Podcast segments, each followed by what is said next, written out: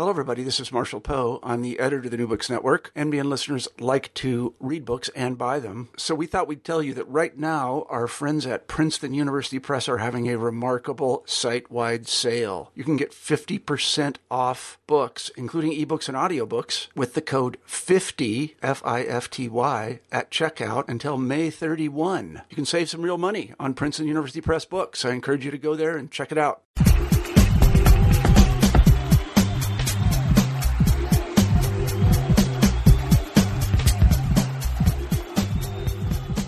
Thank you for downloading this episode of New Books in Sports. I'm your host, Bruce Berglund. For each episode of the podcast, we choose an interesting new book about some area of world sport, and we talk with the author.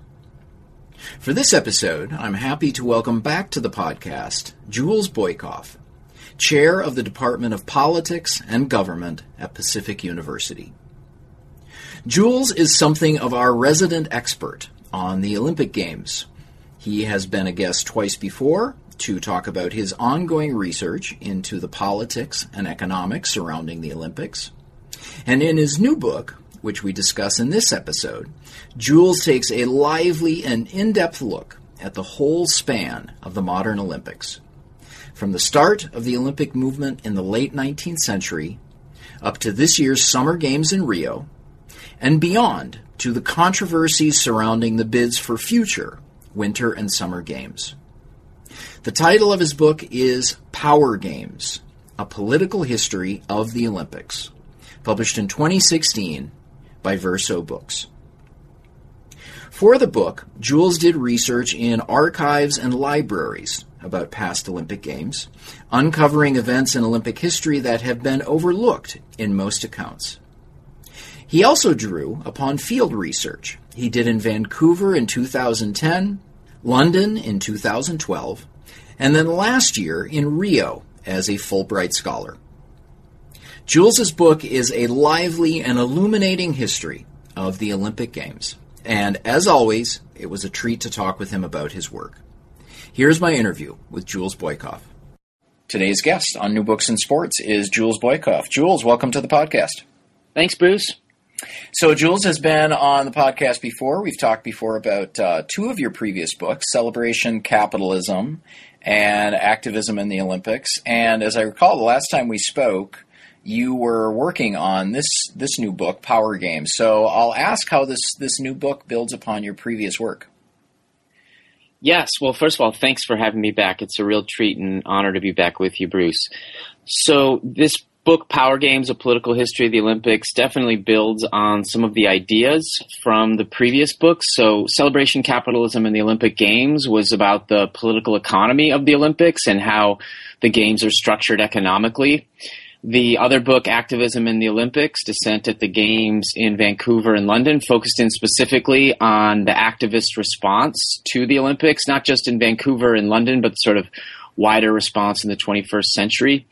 And so those are elements or themes in this book, uh, Power Games. But in Power Games, I do a lot more archival historical research and I do a number of interviews with both athletes who participated in the games as well as um, people who are fighting the Olympics in various host cities. And I did a lot of traveling, kind of gumshoe work in the Olympic cities in the lead up to and during and after Olympics. So I guess there's some methods that I share with those previous two books that are academic books, uh, whereas this one tends to be hopefully um, a little bit less academic in tone, um, but still building from a lot of the methods that I use in my other research.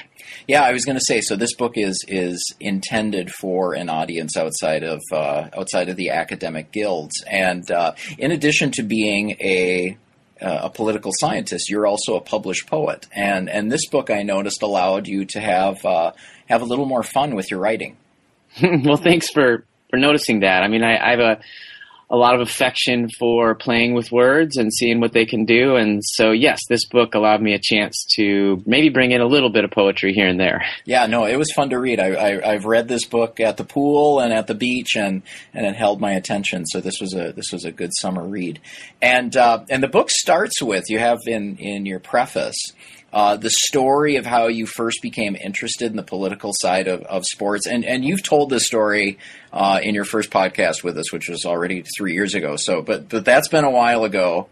And it's a great story, so I'm going to ask you to uh, to tell it again about your uh, experience playing playing soccer and encountering politics and sport.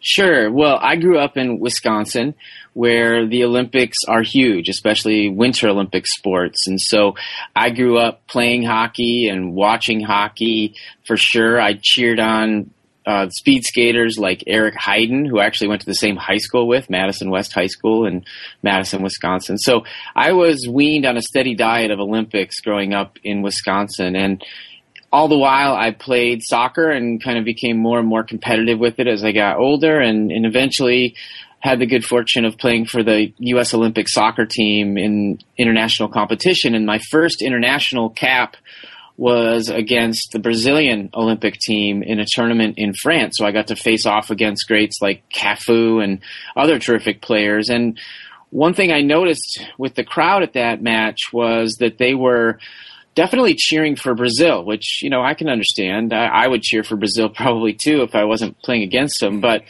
I also noticed that they seemed to be sort of cheering against us, and I was only 19 at the time, and I was tremendously naive about the way the world worked, about U.S. foreign policy, about all sorts of other things. But you know, I definitely noticed, and so when we went on and played Yugoslavia.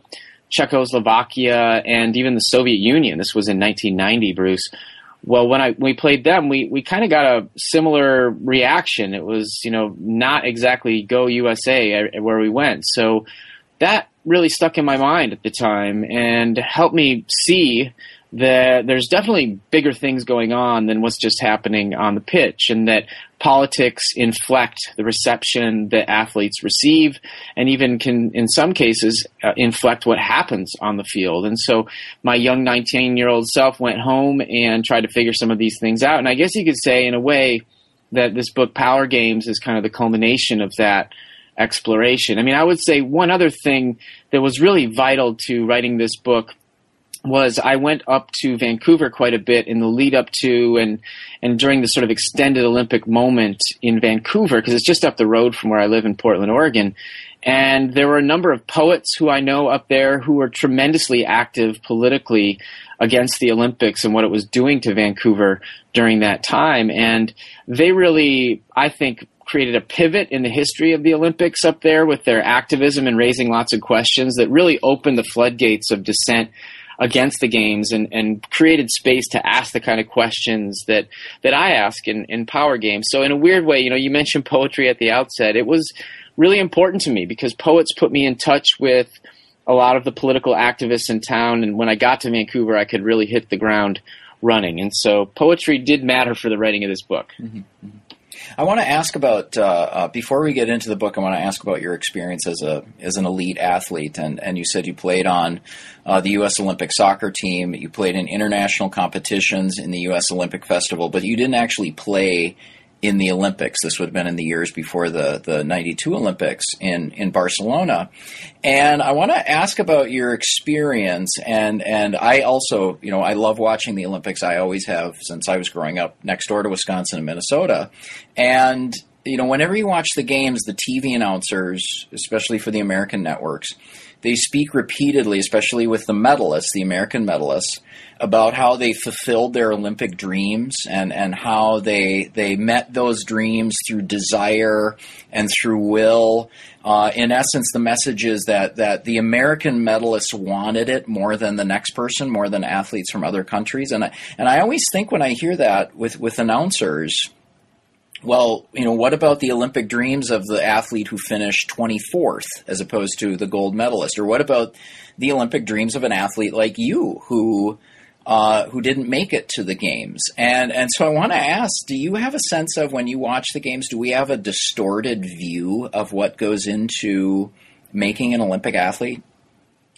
Well, hold on, Bruce. Let me just lay down on my couch here and get and get comfortable and, and talk to you a little bit more. No, actually, I'll be sure to send you my next uh, therapy bill when I talk to the fact that I didn't play in the Olympics. Thanks for raising that. No, but seriously, yeah, I think I think if you watch the the TV coverage uh, on NBC, that you will see a decidedly uh, U.S. American vision of the Olympics. And I think they've become more conscious of that recently. And I think they've actually improved their coverage in certain ways. But, you know, you really do miss a lot when you focus on the sort of hyper competitive aspects of the Olympics. And I'm kind of hoping that maybe we'll get away from that a little bit this Olympics in Rio because there's one group of athletes that are going there that really aren't expected to win a bunch of medals, but the fact that they're there is a really interesting story, and that's the team of refugees yeah, who will yeah. be competing in the Olympics. And maybe that'll sort of swerve us away from the sort of hyper competitive nature of coverage, uh, if just for a little bit, and allow us to see some of the amazing stories of athletes who've seen a lot and gone through a lot just to make it through the gates of the Olympic Games. Mm-hmm. Well, I'm sorry for pouring salt on that wound. So. I'm just kidding. All right, well, let's turn to the book, and uh, and I guess the starting point for the Olympics, and, and also for your book, is uh, is the founder of the modern games, Pierre de Coubertin. So so I'll ask you, how does uh, Coubertin set the set the template for the modern Olympics? Yeah, Baron Pierre de Coubertin was a man of contradictions. I mean, on one hand, he wanted to start the Olympics to toughen up the young people of France in particular, because a lot of his desires around the Olympics emerged after the Franco Prussian War defeat of the French. And he basically came to the conclusion that the French youth were becoming too flabby, as he was prone to write about them in his work, and that if they were to play more sports, it would toughen them up. And so that was part of the idea. On the other hand, he thought that the Olympics could bring peace because you'd have all these countries coming together and they could act out their aggressions in, in a more peaceful, socially acceptable way. So a lot of his ideas worked in tension. I mean, he also had some extremely colonialist views. And and some of the stuff that he wrote about Africa was just sort of flat out racist. And he was very pro colonial and had a lot of negative things to say about the people that were living in the colonies their educational levels their abilities. So the Baron was a really tricky guy, and the, the more I dove into his writings, and that was one of the fun things about this book, is I just read his writings straight through, and one of the things that I found kind of fascinating was he was really behind the times on some things and maybe a little bit ahead of the times on the other. So one of the things that he was definitely behind on was his view of women and their role in the Olympics. And he basically said that women were there to either one, you know, set the laurels on top of the men's Olympic champions' heads, or two to make babies, preferably boy babies who be, who could become Olympic champions. And you know, he never really came around on that issue, that's for sure. But you know, he's ahead of the game in other ways. He he brought poetry and art into the mm-hmm. Olympics. That was one of his big dreams. In fact, as a funny side story, the Baron actually won uh, the award for poetry at the 1912 Olympics in Stockholm. He wrote under a pseudonym, but it's largely thought that people knew who they were voting for for the for the prize. So it was a poem called "Ode to Sport," in fact, and it's kind of a flat poem, I must say, but it's also instructive because there's little sections in the poem about what sport could be. It could be beauty, it could be audacity, it could basically be anything for the Baron. And I think that takes us to his wider vision for the Olympics. So he's kind of a, a bundle of contradictions, but he was vital in terms of energetically creating a foundation for the Olympics to flourish. And one thing you point out is that right away from the start with the uh, uh, the first Olympics in Athens in 1896, uh, the Baron uh, is lowballing the costs of the games. Yes, absolutely, and and shifting it onto the the shoulders of the public, and it wouldn't even have come about were it not for the largesse of a, a particular uh, economic baron, not an aristocratic baron of the time, who donated a whole bunch of money at the last minute to make those games happen, and you know yet that is really rare actually in the modern games of the 21st century because in the 21st century the recipe is more that the public taxpayer money comes in and kicks in not these huge private donors so we've come a long ways in, in multiple fashions since the early days of the games mm-hmm. So one of the, the games that you do discuss is not included on the official list of Olympic Games, and that's the 1906 Olympics in Athens. Mm-hmm. And yet you write about this uh, um, this version of the games as being particularly important. Absolutely. And there is a discussion in Olympic academic circles as to whether to include it in the larger history of the Olympics. And I come down on the side that we should. And that's because the Olympics were really on their back foot in the early 1900s. The 1904 Olympics were kind of an across the board disaster for a wide range of reasons. First of all, they lasted for many months and people won Olympic medals, left and didn't realize that they'd actually won. They were so disorganized. There was also this, you know, incredibly racist attachment to the Olympics called the Anthropology Days, where indigenous people from around, around the world were treated extremely poorly. And these were the games in St. Louis, correct? That's correct. The 1904 games in St. Louis, and it was a long ways to London in 1908. And these games in 1906 in Athens played a vital role in kind of keeping the Olympics alive. And they they had good turnout. They had lots of people there. And I also include them because some fascinating things happened at them that are precursors to later historical moments with the Olympics. And one I would love to mention is at the 1906 Olympics, we saw the rise of an amazing athlete activist by the name of Peter O'Connor. And Peter O'Connor was from Ireland, and Ireland did not have a national Olympic committee at the time, and so therefore he was forced to compete for Great Britain because Ireland was being ruled by Westminster at the time. Now he was not at all happy about this, Peter O'Connor, because he was an anti-colonialist and anti-imperialist and he was not exactly keen on the idea of Great Britain ruling Ireland. So he goes there and he's wearing a special jacket. I have a picture of that that the family gave me, the O'Connor family, that they refurbished for my book Power Games. I'm really happy and honored to include that. And on his jacket, he's got this shamrock and he's looking with determination into the camera. And he brought that determination to the track oval where he ended up winning a silver medal in the long jump. And at the ceremonies for the long jump, when the Union Jack got hoisted up the flagpole, he kind of went, you know, slightly wild and he ran over to the flagpole he shimmies up the thing. He holds aside the Union Jack and he waves an Erin go bragh, Ireland Forever flag in its place, while his buddy Con Leahy stands at the bottom of the flagpole, holds off police, and waves his own Erin go bragh flag. So this incredible moment of Olympian dissent at the actual games. And we've seen other episodes of that that have gotten a lot more attention down the road. So I was especially honored to have that be part of the book because what happened, I I figured out who his granddaughter was outside of Dublin, and I tracked her down and I actually went to their house. They had me over for tea and cakes.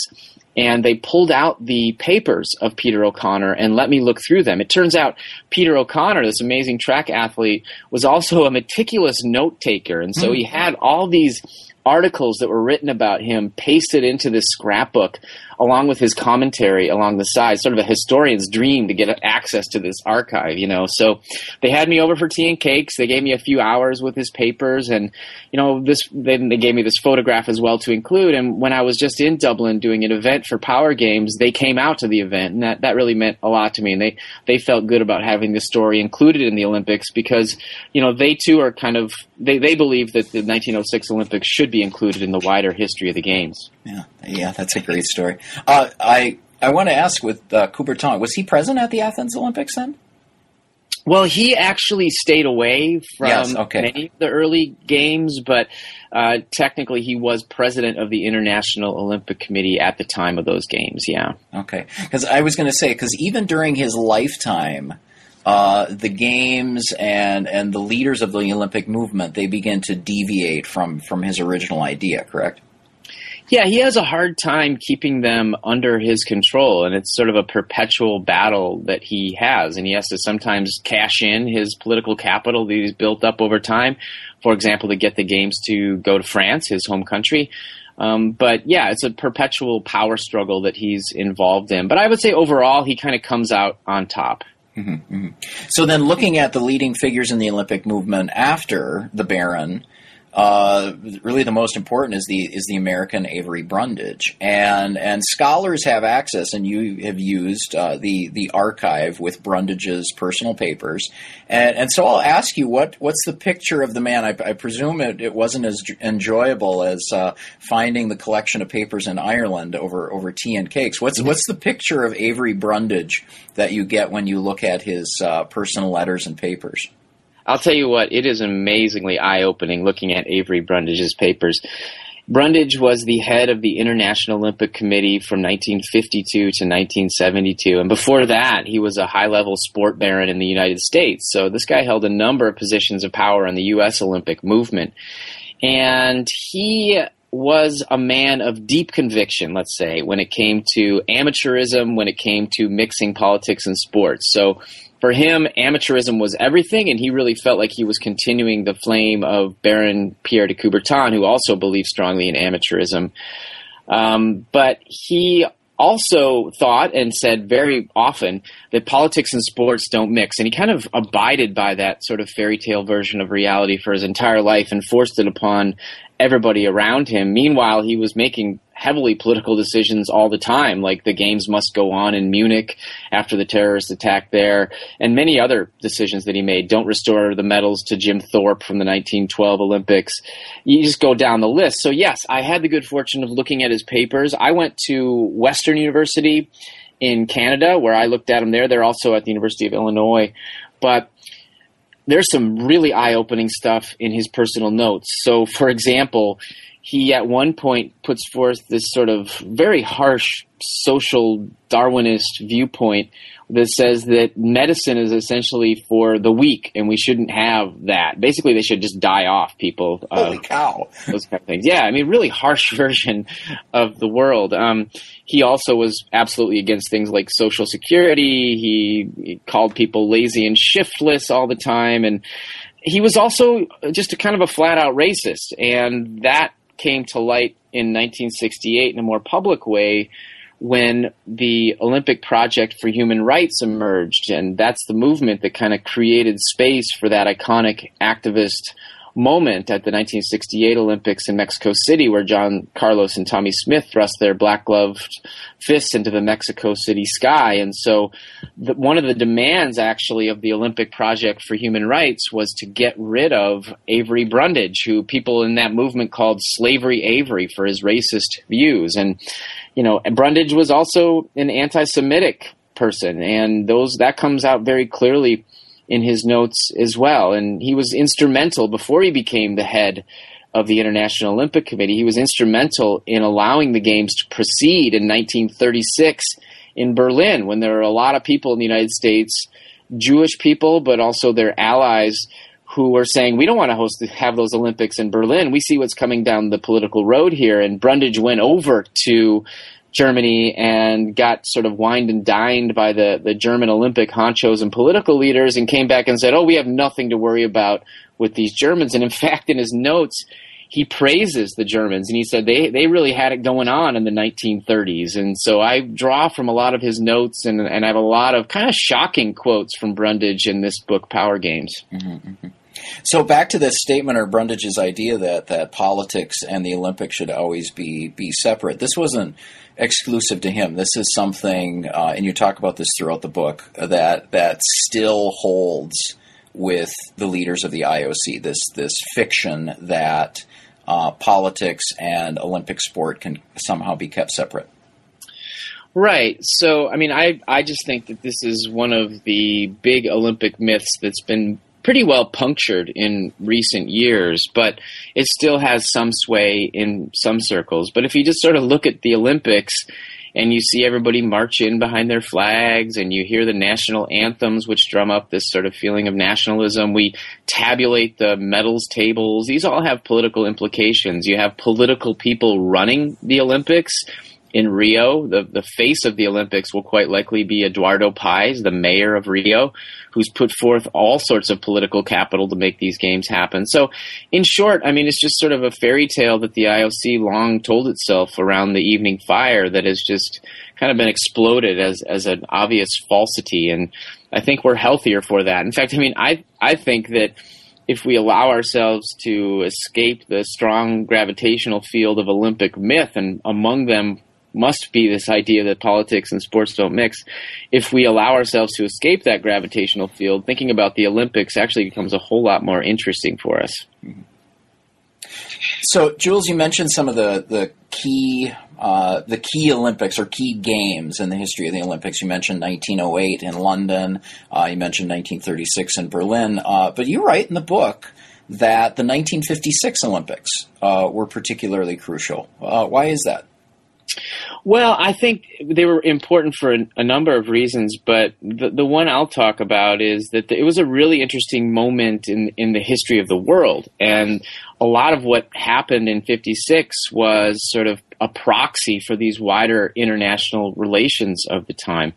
And, you know, you, you have a number of interesting moments in, in 1956, specifically, you know, in the, in the, swimming pool and elsewhere, that kind of point up larger things happening in society. And I think 56 gives us a glimpse of, of the future. The, they're obviously heavily politicized Olympics, and the people at the International Olympic Committee are having a hard time keeping control of, of the narrative as it sort of spins out from, from under their feet. And so I think 56 actually is, is an important stepping stone between 36, which we were just talking about, and 76. And in 76, you know, you see some of these dynamics that are, that are now part of the terrain of the Olympics come to full flower. And so, so 76 is really interesting. And in fact, I would argue 76 is the pivotal year if we want to understand the contemporary Olympics in the 21st century, even bigger than 1984.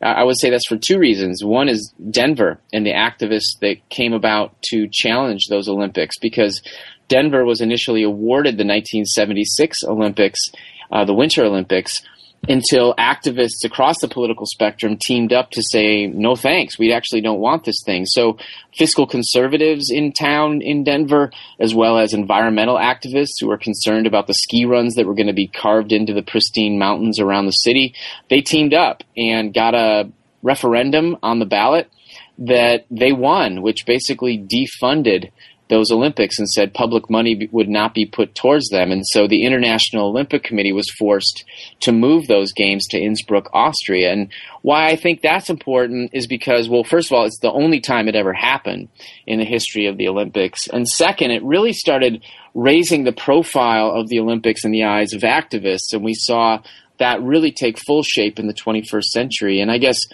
76 is also important because of the Summer Games, which we're now just celebrating the 40th anniversary of. There's been announcements about Montreal Summer Games, you know, being this wonderful thing. Well, that's pretty interesting revisionist history because they were kind of a total debacle and, and one that are really instructive to think about for considering Rio Olympics and recent Olympics in the 21st century. Because in 1976 in Montreal, Mayor Jean Drapeau, who's this charismatic guy, said that the Olympics would only cost $125 million. And unfortunately for the taxpayers of Montreal, that turned out to be wildly inaccurate. The games didn't cost $125 million. They ended up costing $1.5 billion. And in fact, these Olympics weren't paid off for for 30 years. It took till 2006 for that to happen. And it's important because we have this pivot toward thinking about how taxpayers pay for the Olympics while private entities that are lurking about corporate sponsors and others are there to scoop up the rewards.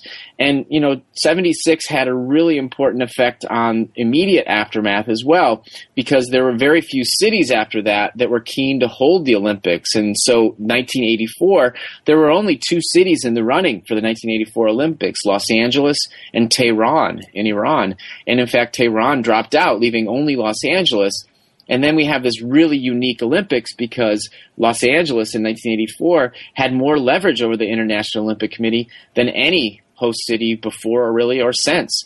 And so they were able to extract all sorts of different things from the from the International Olympic Committee, including not ho- signing on the line for cost overruns, which have become endemic to the Olympics. So I think if we skip forward from 36, 56, 76, we see really important things that have stuck with the Olympics and kind of been burrs in the side of the Olympics over time as well. Mm-hmm. And, and I want to ask here to get off the book. Um, you know, the 1970s uh, are really a, a low period uh, for the Olympics. You have the, the terrorist attacks in Munich in 1972. You have the uh, the boycott of the Moscow Olympics led by Jimmy Carter in 1980. You mentioned the you know the huge cost overruns in Montreal in 1976.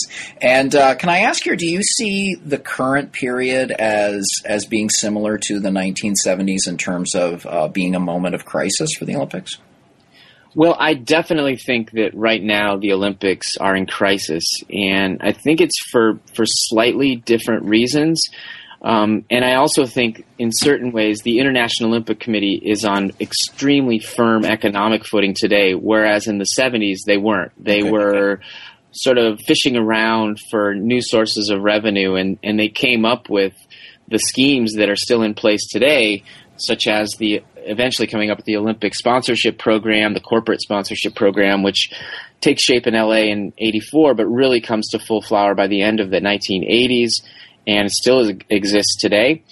Um, so I would say that there are, are some similarities, but the IOC has become a lot stronger economically since the 1970s, that's for sure. But we're definitely in a moment of crisis with the Olympics, no doubt about it. Mm-hmm. And so you mentioned the '84 games as as pulling the Olympics out of their funk and establishing something of a of a new template uh, to how in terms of how to finance the Olympics. Uh, you also write about, and other historians of the Olympics have written about the '92 games in Barcelona yeah. uh, as being significant. And, and why why are the Barcelona games important in looking at Olympic history? Well, they're important because most people hold them up as the most successful Olympics in the history of the modern era in terms of following through with some of their wider development promises. The Barcelona Games did, in fact, make some significant improvements in the city. What's interesting when you look at the Barcelona model, as it's called from 92, is that it fit quite snugly in the wider development model of the region. And it raises questions like was Barcelona perhaps a one off, a very historically mm-hmm. specific thing that happened, which would be very difficult to replicate? And and I kind of come down on yes, it would be. There was a perfect recipe that was laid out on the table for Barcelona to succeed. So what I mean by that is um, first of all, they were coming out of the Franco era, so coming out of this dictatorship where there was plenty of room for economic growth. They were reconnecting with Europe more widely, which was going to open up the possibility of tourism. And there was tons of room for tourist growth in Barcelona, and the Olympics kind of helped jumpstart that a bit. And so, I mean, the other thing that's interesting about Barcelona is that it was more than any other Olympics the most equitable public private partnership. So we often hear from the 1990s, especially forward, that the Olympics are going to be funded with these public private partnerships. But unfortunately, those private part, public private partnerships are incredibly lopsided in general. In Spain, in Barcelona, you saw 33% of the bill was footed by private companies. So, you know, a third of the Olympics was paid for by private entities. And in the history of the modern games, that's the best we have, actually. That's the least lopsided Olympics. So, you know, that was also, I think, a positive where the private entities involved actually paid a higher portion of the price tag. And that's not something we've seen in the wake of those games. But, you know, in short, what we saw at Barcelona was um, the Olympics kind of worked more in service of the city, whereas with other Olympics afterwards, the city tends to work more in service with the Olympics, and the Olympics are kind of sometimes grafted onto, clumsily grafted onto the development that's already happening in the city, whereas in Barcelona it kind of was nestled more more handily inside of that.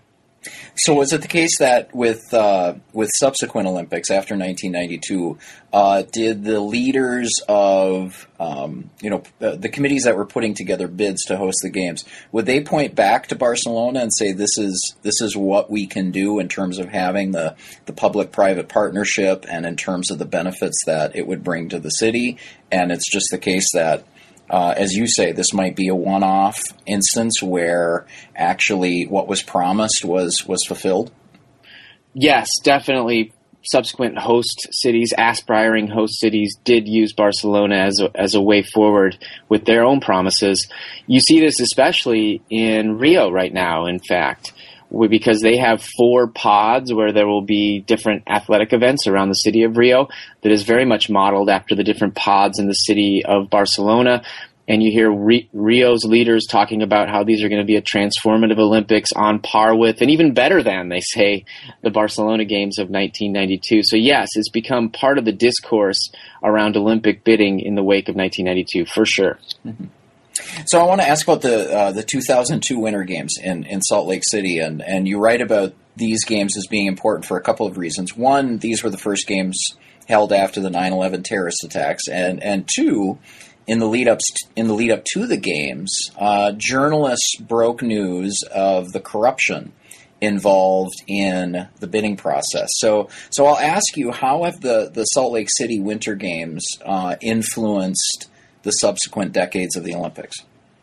Well, let's start with the first aspect you mentioned, and that is with the security forces that were brought together to host, uh, to police those Olympics, rather. And they were huge, and it, there was a huge spike in the amount of spending put forth. I mean, quite understandably, this was the first games after the terrorist attacks of September 11th, so it's what we would expect to see a, a rise in concern and so you definitely see if you make a chart of the spending on security, there's a big spike after uh, this games and onward, and and that's become the sort of new normal is tons of spending on on the Olympic security, a billion in in Vancouver in 2010 just on security, and we'll see 85,000 troops in Rio policing the games there. That's double the number that we saw in London. But the other thing was the sort of gobsmacking, staggering. Uh, corruption that came out through that. I mean, there was some amazing stuff that was happening. The basic, basically, the Salt Lake City organizers were kind of creating a sort of full blown scholarship program for members of the IOC.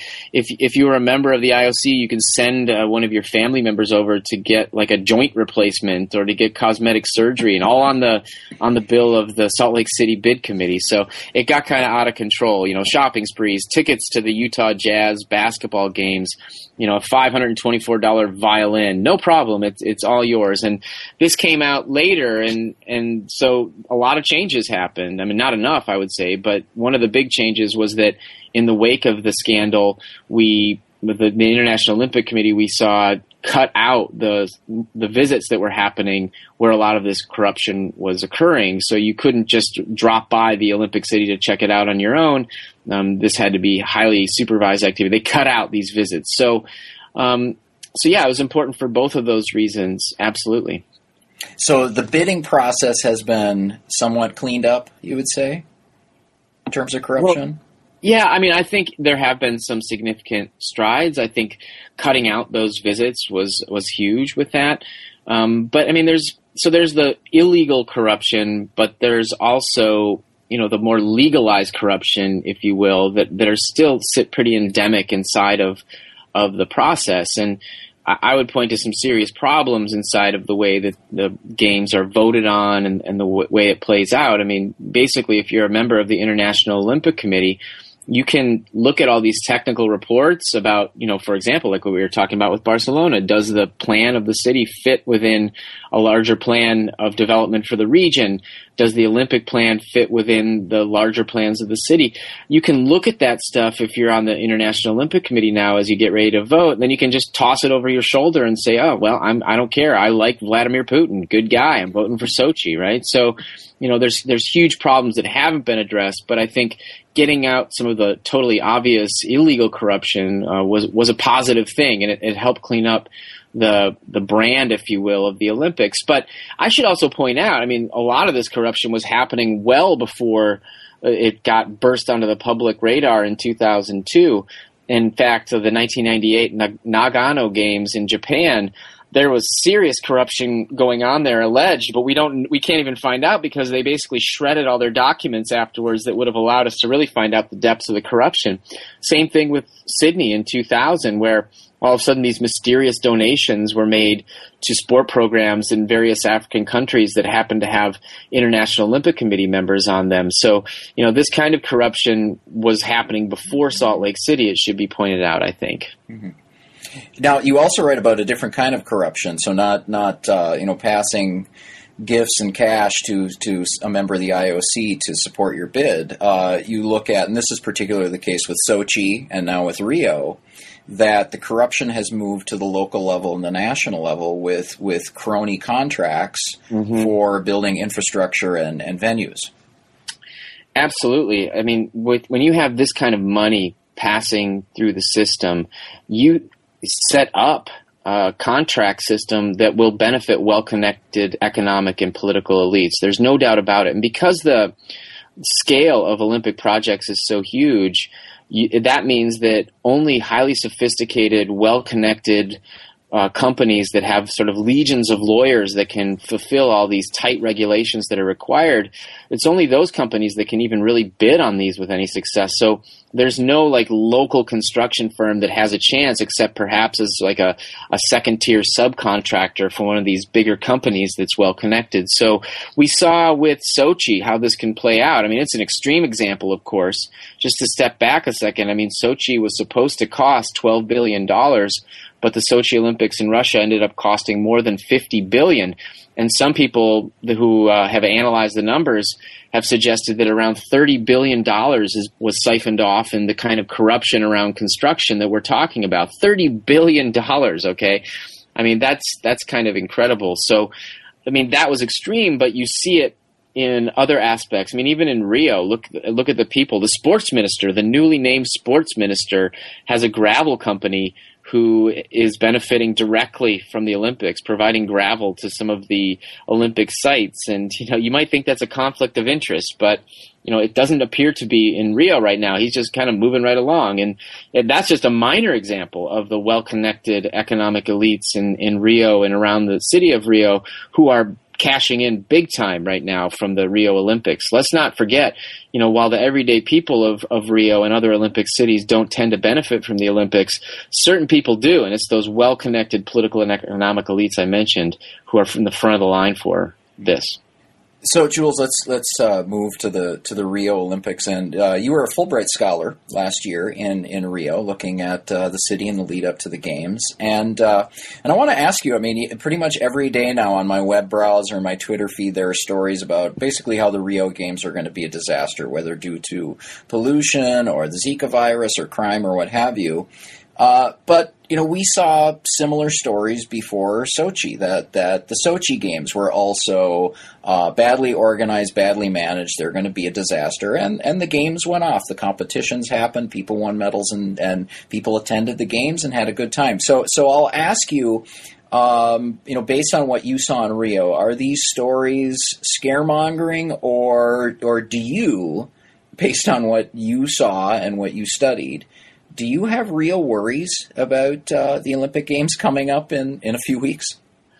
Well, as you said, I did live in Rio from August through December 2015 as I was finishing writing Power Games, actually. And so I got a firsthand look at the pre Olympic city.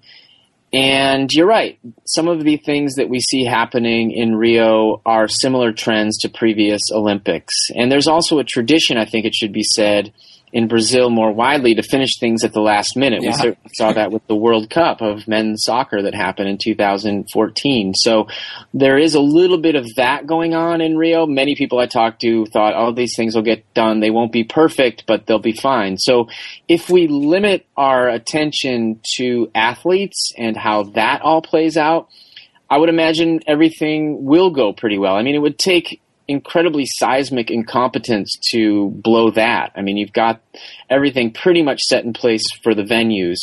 So, I mean, I think if we limit our attention to what we see on the TV screens of NBC, uh, everything will probably come off okay. The one glitch in that could be the water situation for athletes because the water in Rio is horrific. And when I was there a couple weeks ago, I traveled around Guanabara Bay where they will be holding sailing as well as uh, Olympic windsurfing. And it's absolutely disgusting, Bruce. There's really no getting around it. I mean, it smells like you're, you're sitting next to an open sewer.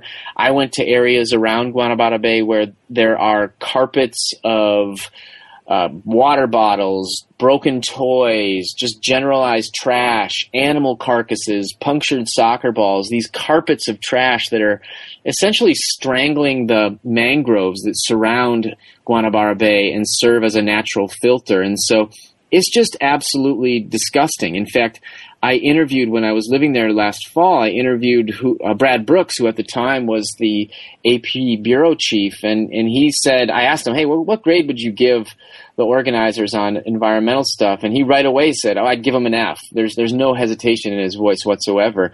He called it an environmental crime what was going on in Rio, and said we're ho- we're going to hold the Olympics in this environmental crime. And I think he's right. So the one glitch could be that if an athlete got sick that could change the game in a pretty major way. And, and let's just say it wouldn't be hard for an athlete to get sick because if you accidentally imbibe three teaspoons of this water, three measly teaspoons, then you have a 99% chance of contracting a virus, okay?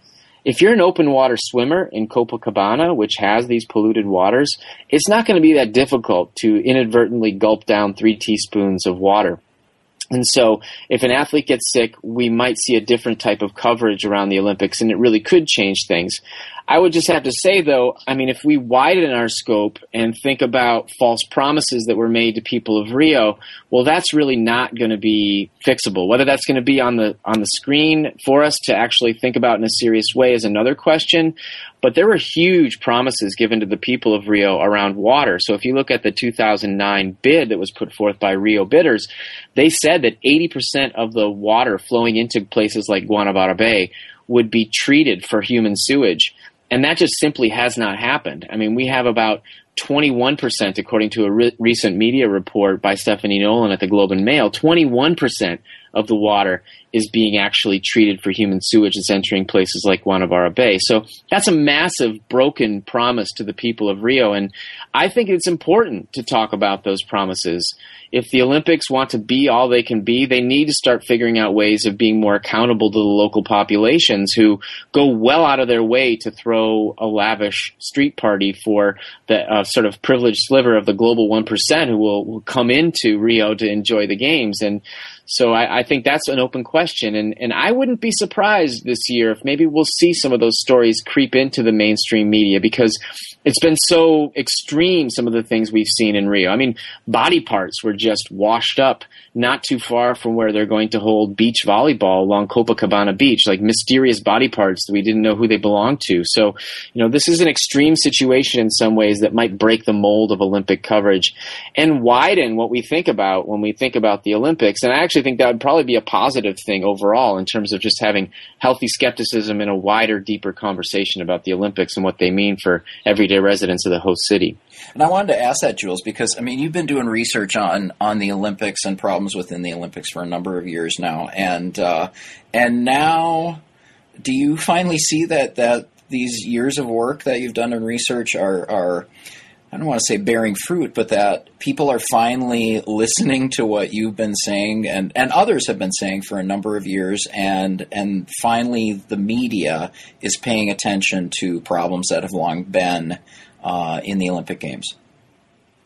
There are many amazing act, uh, act, activists who've opened up the doors on these questions, but there are also many, many academics who've been toiling away doing really important research for a long time, and I've benefited from their work in major ways. So this has definitely been a team effort on the part of people doing this kind of research. But I think that we've actually seen these two streams come together where the diligent, rigorous studies of academics on the economics and political impacts of the games have finally been getting more attention in the media, and activists have become more fully aware of the arguments that have be, that are being made in academic circles. And so, with those two streams coming together, we ha- there's a lot of power in the arguments against these promises that are being made and not followed through with the Olympics. And so, yes, we're I think we're experiencing an incredible moment right now with the Olympics, and I've seen things change pretty drastically even over the last five or six years in terms of how we talk about them. And maybe a shorthand way for thinking about that is how Mitt Romney um, talks about the Olympics. Even Mitt Romney, the former Republican candidate for president, who I think it should be said helped nudge the scandal rack 2002 Olympics in Salt Lake City across the finish line. He was recently asked about the Boston 2024 bid, which eventually went sour, as many of your listeners will know. But he was asked about that, and he said, "Yeah, I support the bid. I think it could be good for the people of Boston. It'd be a lot of fun." But we should be aware that it, the Olympics, he said, are not a money making proposition. And I thought to myself when I heard that, I thought, my goodness, we've come a long ways in terms of thinking about the Olympics. And the Olympic movement, uh, the people like that at the IOC, they have to be aware of this because they can't. they're having a much more difficult time getting legitimate strong bidders to come in and weigh in and hope for the games. I mean, look at the 2022 Olympics that were just awarded to Beijing. There was a big field of candidates that were interested in hosting, but they slowly winnowed away every time there was a little shred of democracy kind of rearing its head and citizens or local politicians were given a chance to weigh in. They said thanks, but no thanks, whether it was in Krakow uh, Poland or whether it was in Stockholm, whether it was in a couple cantons in Switzerland and other places. They the people said no, we don't want the Olympics, and I just think that has really demonstrated how far we've come with thinking about the Olympics, and I think that that's good because we're finally having an honest conversation, at least in some circles, about the negative effects that Olympics can have on host cities and um, that's the only way we're going to get real change moving forward. Yeah. So I had asked about that earlier, saying, you know, do you see the current period as similar to the '70s when you you would have one or two cities bidding for uh, for the games for each round? And uh, I'll ask in the wake of what happened with the 2022 Winter Games, and then with with Boston uh, being pressed really by a popular movement to to end its candidacy for the 2024 Summer Games is, in your view, is the IOC going to be able to find cities in the future to host the Olympics?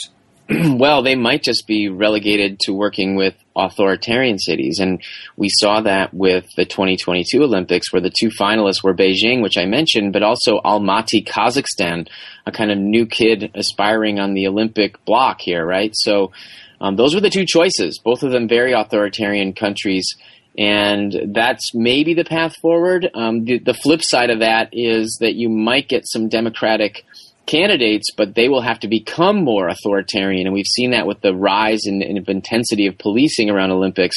They'll have to become more authoritarian to host the Olympics. I actually think that you know, for your listeners who who want to think ahead a little bit. That the, the bidding around 2024 is absolutely something to keep an eye on. So, in fall 2017, after these Rio Games, the International Olympic Committee will convene and they'll vote on who gets to host in 2024. There are only four cities left for those summer games that are bidding, and those are Los Angeles, Paris, Rome, and Budapest. And most people who follow Olympic bidding don't think that Budapest is putting forth that strong of a bid. So then there's Rome, and there's a newly elected mayor of Rome, Virginia Raggi, who's been tremendously critical of the Olympics and the idea of hosting them. In fact, she was she set her candidacy on the pedestal of anti-Olympism, and she won. So, in fact, she just actually recently met with the Pope, where reportedly they were talking about how unethical the Olympics are. So, that's going to be a tough road to hoe for for the Olympics there. So that leaves Paris and Los Angeles, and with all the atrocious terrorism we've seen in across France, that's raised the, the question of whether you know France or Paris is, is ready to host something like the Olympics, which is an, is a big terrorist target as we've been talking about. And then even there's Los Angeles, where what if there's a Donald Trump who wins, and that would make that candidacy much less appealing uh, to many of the sort of um, cosmopolitan elite who make up the International Olympic Committee. So all the all the aspiring host cities for 2024 have issues. But where it could get really interesting is if it comes down to Paris and Los Angeles. Those cities, if they just put their heads together, could actually probably extract the kind of leverage that no host city has had since Los Angeles in 1984. Whereas I said, Los Angeles in 84 did not sign on the dotted line to, to cover cost overruns. Instead, you had the United States Olympic Committee and the privatized uh, company that was running the Olympics and organizing them in Los Angeles that did. And so given the fact that every single Olympic since 1960 has had a cost overrun, this could be important for 2024. If Paris and Los Angeles say to the International Olympic Committee, you know what, uh, neither of us are going to sign on that dotted line, and maybe you all need to figure out ways of kicking in more money for this, that's where things could get really interesting, and we could see a, a sharp uptick in the kind of change that I think is necessary for the Olympics today. Mm-hmm. So, Jules, we're almost out of time, and I want to ask, following up on, on that last point you made, uh, and, this, and this is something you stress in all your books, and you stress it at the beginning of, of this book. Y- you're not opposed to the Olympics as, as an athletic event, and, and you don't want to see the Olympics go away. Uh, what is it that you would like to see happen in terms of how uh, the Olympics are organized and run? Well, I wouldn't mind if the Olympics took a break for a couple years. I actually thought they had a good chance to just take a break around the 2022 Olympics and uh, take a step back and really look at their priorities. But you're right. I mean, I think it's also unrealistic because the Olympics are not going to stop, even with all the changes that we've seen recently, unless something really crazy happens that we can't foresee. So I guess in terms of moving forward, I think for starters, we need to figure out ways of, of reeling in costs and figuring out ways of spreading the economic benefits to everyday people of the Olympic city. Right now, basically, the Olympic economics are trickle up economics, and the people who benefit are those who are already doing quite well in their respective host cities. And we need to figure out ways of organizing the contracts and relationships from the beginning where the money that does flow through the Olympics flows to a wider range of people who, as I say, are giving up a lot to host the Olympics, including their taxpayer money, uh, but also many things shut down during the Olympics, which curtails income for everyday people and, and creates all sorts of other problems. So controlling the costs has to be at the top of the agenda moving forward. I would say also, secondly, we need to figure out ways of having host cities become more accountable. And I think the International Olympic Committee has a vital role to play in that. Meaning, when you make promises on the front end about water quality, as we've seen in Rio, you absolutely have to follow through. And you have to set aside money to make sure that that happens. And the International Olympic Committee has to make an effort to actually make sure that these things happen and play some sort of role in terms of watchdogging because otherwise these Olympic promises just kind of flame out and they never come to be. So we need to figure out about that. And then, you know, another thing I would say is we need to have the process be more transparent, the voting process. As I was mentioning before, you can just, if you're an IOC member who's voting, you can just forget about all these technical reports and just vote for whoever you like. Or just randomly vote, pick a straw and vote. And that's not the way it should be. You should have to stand up next to your vote and you should have to you know take responsibility for it and we're just not seeing that today so i think you could democratize the process of voting within the ioc you know and last i think they could rethink some of the sports and get rid of some of these sports that are extremely expensive that are only good for rich people basically i mean look at dressage for example equestrian events where you have horses that need $70,000 worth of care every year. Well, who can do that? Uh, well, actually, Mitt Romney can do that. He had a horse in the 2012 Olympics, didn't win a medal. The horse was named Rafalca. Um, but it's people like Mitt Romney who can participate in dressage or horse ballet. Um, but you, you, know, we need to figure out ways of, of helping the Olympics actually live up to its big promises in its Olympic charter and its big aspirations and stated goals and, and principles. So, how could you have more sports that don't require such incredibly high levels of input. You know, one thing I've suggested is maybe bringing back the, the tug of war, which yes, my, yes, bring it back, I say, because it was actually pretty popular in the early days of the Olympics. And basically, you need a rope, some muscly people, and you can have every country participate in the tug of war. And it was a really popular event. So, with the spirit of that is that you know you bring in more countries to participate, and you have more exchange, and that seems to me to be a positive way forward. Mm-hmm. So, lastly, Jules, uh, what what event when the games start? What event do you look most look forward to watching? Well, actually, this year I'm going to learn about fencing in much more detail because there is an athlete from Team GB, Team Great Britain, named Laurence Halsted, who I will be rooting for vociferously during these Olympics. Laurence Halsted recently wrote an essay in The Guardian that said that he's concerned about the path of the Olympics for many of the reasons that you and I have been talking about here today, Bruce. And and Laurence Halsted wrote in the Guardian that athletes should not just sit idly by. That if you see injustice, you should speak out about it. And he's concerned about sustainability issues, but also these false promises that I that we've been talking about. And he's caught a lot of flack for it. And I encourage your listeners to check out the essay that he wrote for the Guardian and to maybe stand up in solidarity with them. So I'm going to be cheering on fencing of all things this year, and you know I'm also going to be cheering on uh, women's soccer, the United States team, because they've been standing up courageously around pay equity issues, and so I'm hoping that they will do well on the on the field again this year as well. So I have a lot of people I'm rooting for, mostly for political reasons, but but hey, I'm a political animal. What can I say? All right, Jules, it's always a pleasure. Thanks for coming on the podcast. Thanks so much, Bruce. Appreciate it.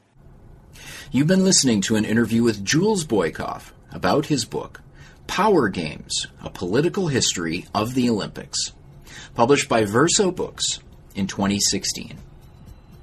New Books in Sports is part of the New Books Network, which offers dozens of channels of podcast interviews with the authors of new publications on subjects like religion, politics, history, and more. Go to newbooksnetwork.com to find the subject you're interested in. If you'd like what you heard here, please follow us on Twitter at New Books Sports or friend us on Facebook at facebook.com slash New and Sports. I'm your host, Bruce Berglund. Thanks for listening and enjoy your week.